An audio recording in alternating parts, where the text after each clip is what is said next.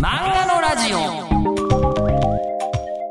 あのなんだかんだ言って、えー漫画大賞大人が無償で動いているので、えーよくいろんなところにですねあの大人なんだからそれはね、えーあのちゃんと動いた分が稼げるようにしなければいけませんよっていうプレッシャーがあーいろいろあったんですが、えーで始めて34年経ってどうにかそういう方法ないですかねっていうのをみんなで結構検討したんですけどないなっていう 公正性を保ったまま、えーこう、なんですかねおお、大人のお仕事としてお金にするのは、これはちょっと無理だな、漫画大賞は、とあいうことで。まあ、めちゃくちゃ関係なさそうなんだったらいけるかもな、みたいな話をしたんですよ。今わかります？例えば、だから小学館プレゼンツ漫画大賞だと、もうそれはダメじゃない？ね。あの小学館の漫画に何か忖度がある感じがするじゃない？えーで、それに対して、えーめちゃくちゃ関係なければいいんじゃないだろうかと。えー青春大関プレゼンツ漫画大賞だったらもういいんじゃないのかって気がしないでもないんだけど、それはそれで、なんかこう、あの、夏子の酒とかめっちゃ強いんじゃねえかみたいな感じに、まあ、ね、あの、なるんじゃないかという感じもするじゃないですか。だから漫画って大体いろんなもんと、こう、あの、くっついてきちゃうので、難しいぞと。ね、これがだってね、もうそれこそ、うん、なんだろう、オーストリア大使館プレゼンツとかでも無理でしょ？なんか、なんでそうなるのっていう感じがするんで、えースポンサーの形も無理。で、売れたからといって、なんかそれに対しての運営費とかいうのも無理ということで、えー儲からないまま、えー続けている。まあまあね、楽しいからなんですよ。みんなお互いに自分で、あの漫画がいいよね、これがねって言って、漫画の話をしながら酒が飲みたいがテーマで始まってますから、いいんです。いいんですが、時折、あ、本当にやっててよかったな、みたいな、あのー瞬間があるんですよ。で、今回ですね、あの、豊田稔先生、漫画大賞受賞スペシャルで来ていただいてるんですが、運営してて、これは本当に良かったなっていう瞬間が、ここはね、今回ありました。えこれ16回お話、ね、16回、あの、こう、大将の先生のお話を公開してるわけですけど、聞いてて初めてですね、このこと言ってもらったのは。あ、このためにやってる部分確かにあると、えー思いまして、さあ、それは一体どんな体験なのか？では、豊田稔先生の口から聞かせていただきたいと思います。えー今回で最後です。では、あ、あともう一つ。あの、リスナーの方からいただいた、えー質問、ハッシュタグ漫画のラジオで、えー送っていただいた質問、先生に直接答えていただいてますんで、そちらもお楽しみに。では、どうぞ。あのどうでしょう？こうあの受賞されてはい体験が増えたって言っていただいたんですけど、うん、今までにあのこう漫画関係なくてもあんまりない体験ではあったわけですか、あの今までに、うん。漫画じゃなくても、うん。まあ、賞というかですね、うん。何らかこうあの人から評価を受けるうん。みたいなの体験っていうのは、うん、こういう形ではあんまりなかったんですか？こんなきらびやかなのないですよね。例えばこの漫画がすごいとかでうん。2位とかもらったけど、でもあれ表彰式とか特にないじゃないですか。ね。うん。だから、ほ本人載っててあ載ってるなっていう感じで、まあ、実際に展開とかもあるから嬉しいんだけどでもああいう表彰台乗ってねパシャパシャパシャみたいなのとか初めてだったから、いや具体性がすごすぎると思って。具体性。そうそうそう、うん表彰として現れてるっていうか、うん。あ表彰。この場合の表彰はあれですよね。ね。表に象のと書いて表彰の方ですね。はい。もう体験っていう感じですよね本当にね、うん、すごかったですねあれね。でそれこそこうコミティアで、うん。あのこれ書いて死ねの中だと、うん。こうは自分の同人誌がうん。初めて売れた時の、もうあの感じって、うん。多分ものすごい実感がこもって。そうそうそう。あれに近いですよね。そうそうそう。コミケの楽しいとこもそういうとこかもしれないですよね。見えるっていう。えだから僕が初めてコミケ行った時もあ僕の読者さんって本当にいたんだっていう感じでしたから前前から読んでますとかっていう人がいて。いつもだから基本的に一人で家でやってて相手してくれるね編集さんぐらいでしょ？外部の人って。でああいう場に行くと本当に読んでくれてる人が来るからあ本当に読者っていたんだなみたいな感じになりますよね。そうそう。それが楽しくてい行っちゃうっていうのはあると思うけど。でそして今回こうツイッターとかで「うん。豊田先生なんだもうおめでとうございます」みたいな方がうわーっとねね来て。現れて。すごいですねあれね、であとあのもう一つが、うん。この漫画大賞って、えー書店員さんにものすごい協力協力していただいている、うん。え皆さんこう店頭でいつもこう、ね何を並べるかっていうのをうん。こう考えてらっしゃる皆様なんですけど、もう店頭もあのまあ小学館さんのご協力もあるんですけど大展開してもらってて、ですよね、ええ。さっきのその八戸の書店さんとかすごいことになってますよ。あそうなんですか。船みたいになってます 本当帆船が店頭に現れたみたいにそうだ、ええすごいな。なってたりするんですけど。あのね漫画大賞行く前にもねあの書店グランデさんがいつも押してくれてて。グランデさん作品の中にも出てきますもんね。そうそうグランデさん、あの僕の原画とかも飾ってくれて原複製原画か。複製原画とかも飾ってくれてて。でた漫画大賞行く前すごい緊張してたから小学館さんで待ち合わせしてたんだけど、あはい。早めに着いちゃったからちょっとグランデさんの展示でも見て勇気出そうと思って、グランデさん行ったらちょうど担当のね僕の漫画好きな担当の書店員さんがいて「あ行ってきます」って言って、ええ。そしたら「おめでとうございます」って言ってくれて。やっぱグランデさんご存知ですもんね。その段階ではね。で4時 ,4 時からか情報解禁でやっていいって言ってたから、もう今ねあのでかいパネルとか用意して待ってますって言って「いってらっしゃい」ってね。小さい声で言ってくれたの？まだ並んでるところは現地までは行けてないですか？あ行きました行きました。あ行かれました？さ、うん、昨日行ってきたかな。おうん。おあパネルだ。でかいパネルあると思って。グランデさんですか？行ってきたの？グランデさんで、はああグランデさんにでかいパネルがどんどん出ていると。いうん、なんかすごいですね。感慨深いですね本当にね。これはじゃあこれはがあのその体験がないと、うんうん。漫画にできなかったものが何かあると思いますよ。増えてる可能性は、うん。ありますありますうん。えどのタイミングで先生の中から出てくるかはうん。まだこのストーリーの先次第。分かんないけどまあ出ないかもしれないしそのそれはシュリディンガーの猫だから さ分かんないけどさ。あー開けてみた時に初めて、そこに例えばそのねあのこの主人公たちが評価された時のうん。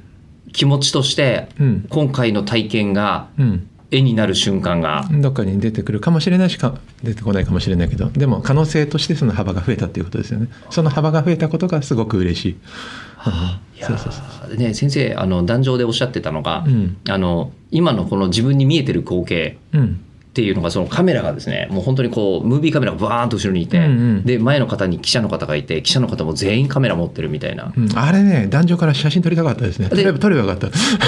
であの司会台から撮って先生に実はあそうそう送ったので。あそうです。もらいました。送りましたけど、ん。でもあれは初めて見る光景だったっていう。そうそうそうあだからそう面白いもの見た瞬間にやっぱ作家って記憶しておきたいとかネタに使えるぞとか思うんじゃないですかね、うん、そうそうそうそう。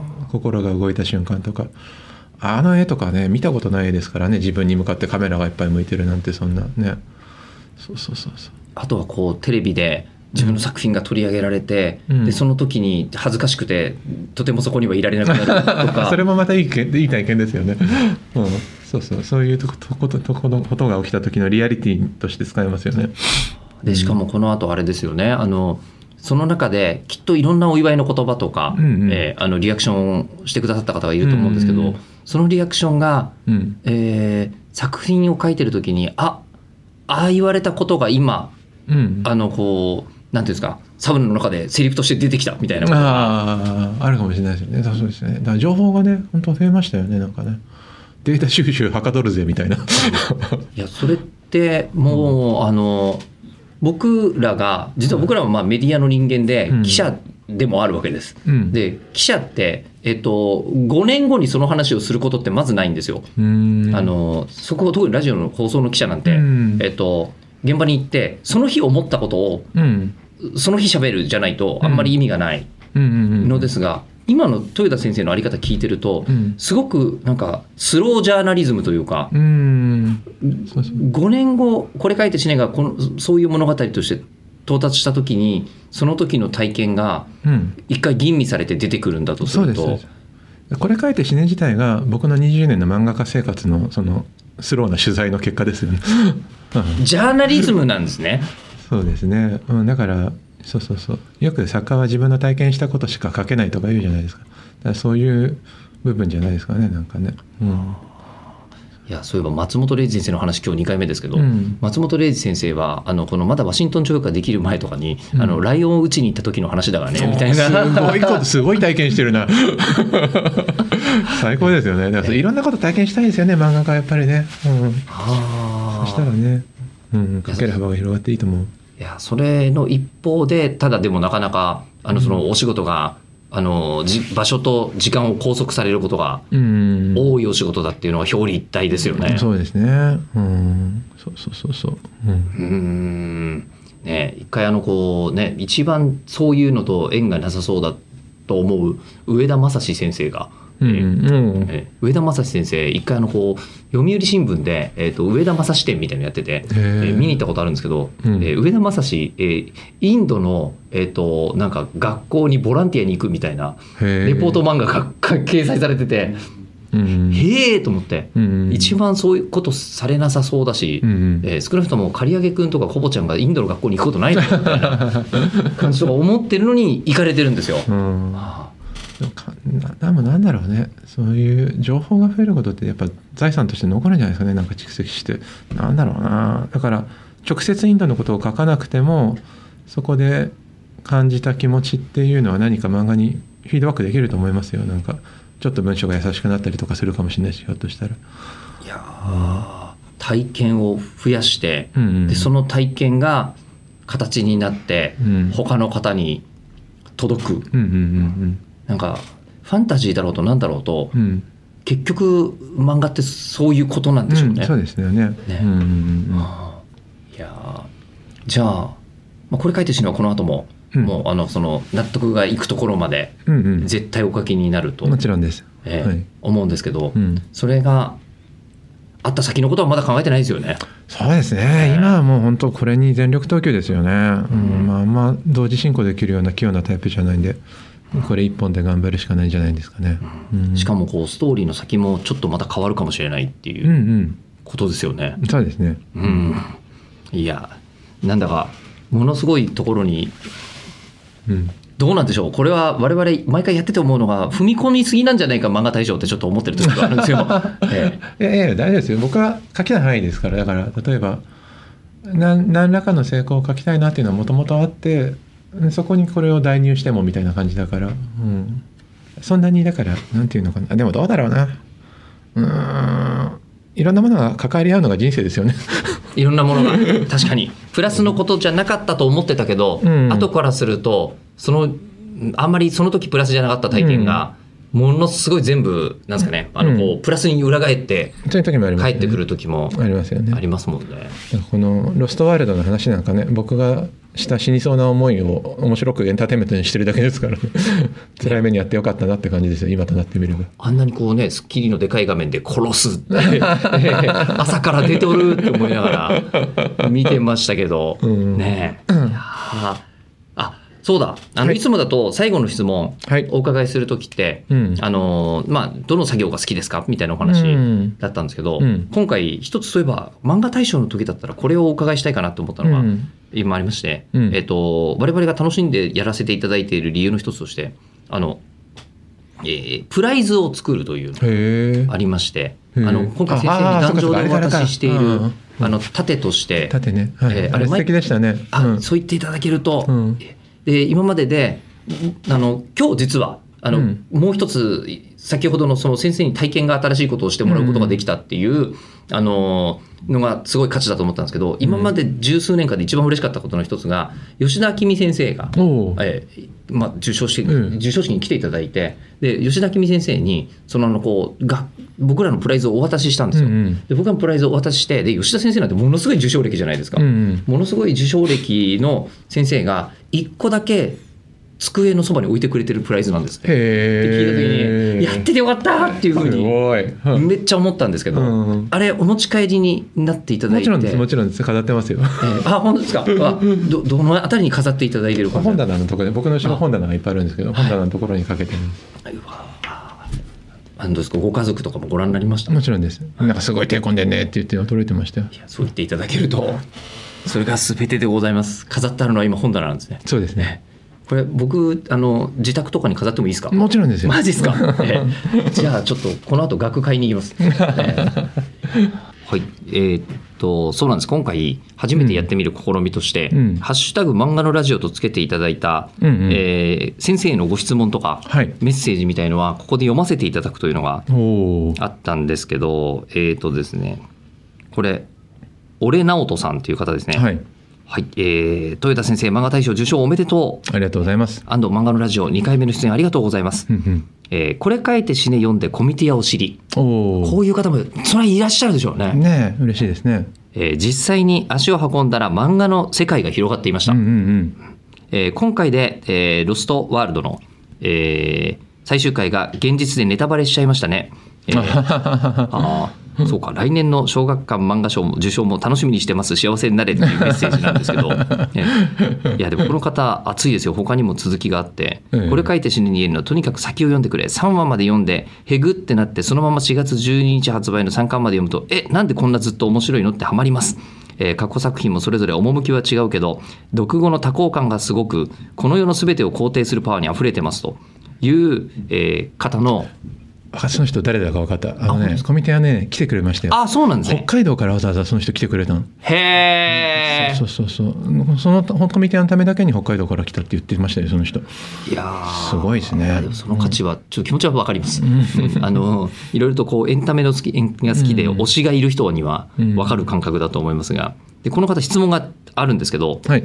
「えーこれ書いて死ね」を読んでえー最近まさかと思ったのが、うん。えータイトルが、えー手塚先生の SF3 部作と、うんうん。えー藤子先生のデビュー作になっていますが、うんうん。もしかして伊豆大島が舞台なのは新宝島という意味だったりするのでしょうか、あえーとにかくこれからも超劇で超幸福になって読者にもお裾分けしてくださいというふうに、ーうんうん。はい、全然違います。伊豆大島が舞台なのは、あの前も前から言ってる編集長の星野さんの案ですね。はい。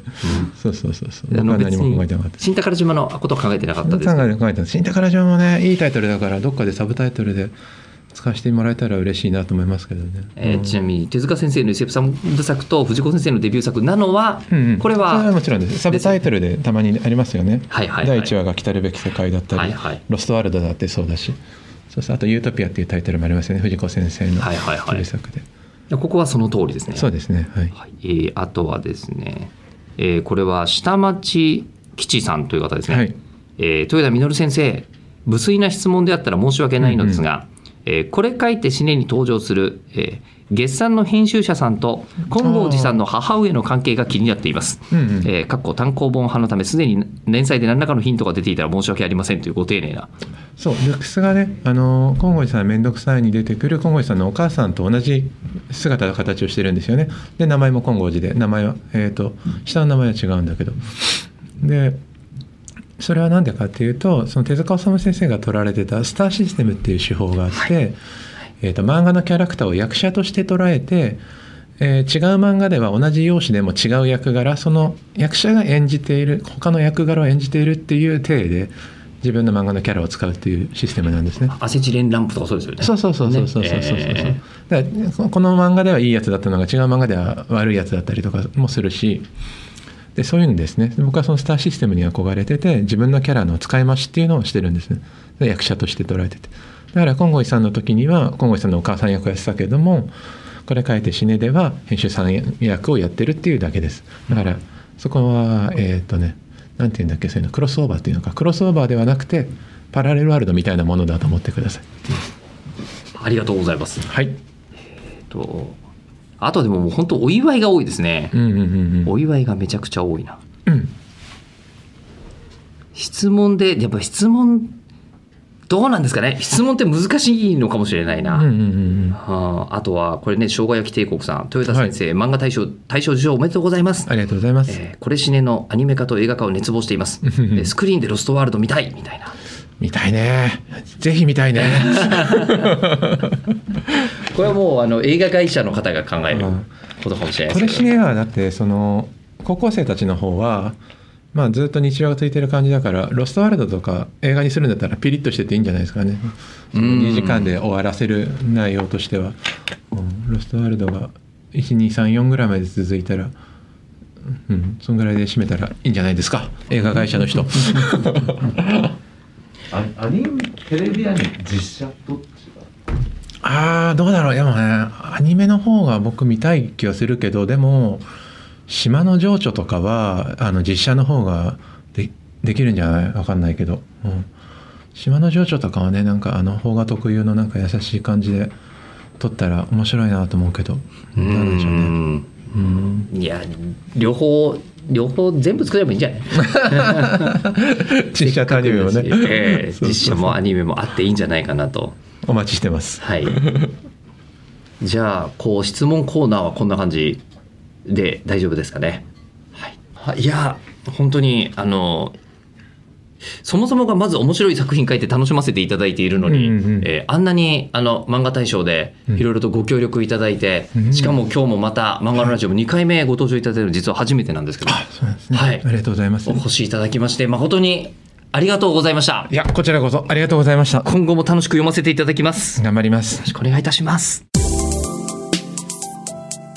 えー漫画大賞について今回はあのいっぱい喋りまして、えー正直いやお前そんな喋ってる場合じゃないだろうと思うかもしれませんがちょっと若干自分事なんですいません喋りすぎた感はあるかもしれませんが、えーゆったりと受け止めていただいた豊田先生どうもありがとうございます。いやあのまあ漫画大賞基本的に第一には、えー、と注目してくれている方の役に立つブックガイドであるべきというのはありますが、えーもう一個はあのこう協力してくれる選考員の人たちもみんなほぼあの共通の思いだと思いますけどあの漫画家の先生に喜んでもらいたいと、ね、作品にとってプラスでありたいと。いうのはみんなこう気持ち揃ってるとこだと思いますので、えーね。あそこで見た体験が漫画家さんとして確かに他の方には味わえない体験をしていただいているというのは、今回初めて明示的に気づいた、うん、価値ですね。いや、それを教えてくれた豊田先生、どうも本当にありがとうございます。選考員のみんなも自腹で読んだ甲斐があったね、今回も。はい。えー今後も変わりませんよ。それに関しては、それに関しては、えー漫画読んでもらうね、あの、こう、本を用意したりみたいなことはできませんよ。はい。ねなんたって100人超えてるからね。さあ、そして、えー漫画のラジオ自体は、あの、豊田先生がね、2回目出てくださいましたけど、もちろん続きます。ね。そうなんですね。次回どうするかといった時にですね、それこそ漫画大賞で私必ず投票できる限りにし続けている作品が、シリーズがありまして、えーあの、鈴井さんシリーズ。はい。今、裸一貫鈴井さんが、また一回シリーズ閉じてますよね。えーあの、わかりますかね？こう、本当に現代を生きるオタク女性たちが、えーいかに生き生きと生きているかというのを、えーゴリゴリに描いてて、で、えー腹抱えて笑ってます。本当に、本当にゲラゲラ笑笑わせてもらっている漫画が、えーありまして、そのご本人、まあ、要はノンフィクションですよね、漫画としては。そのノンフィクションをお書きいただいている鈴井さんがなんと来てくれると。本当？って思って、えーあの次回、来月は、えー鈴井さんのお話を聞かせていただきたいと思います。鈴井さんはひらがなでつ、ず、えーで、そして、いが井戸のい。はい、鈴井さんです。もう福光茂之さんの時にこの人実在するんだって思ったのと、えー同じシリーズです。鈴井さんどんな人なんでしょうということで、えー次回なんですけど4月の30日は今後4月は、えっと、日曜日が5回あったんで、えっと、1回スキップさせていただきまして5月の7日に、更新させていただきたいと思います。ということで4月に関しましては、え豊田稔先生重ね重ねになりますが本当に様々なご協力ありがとうございました。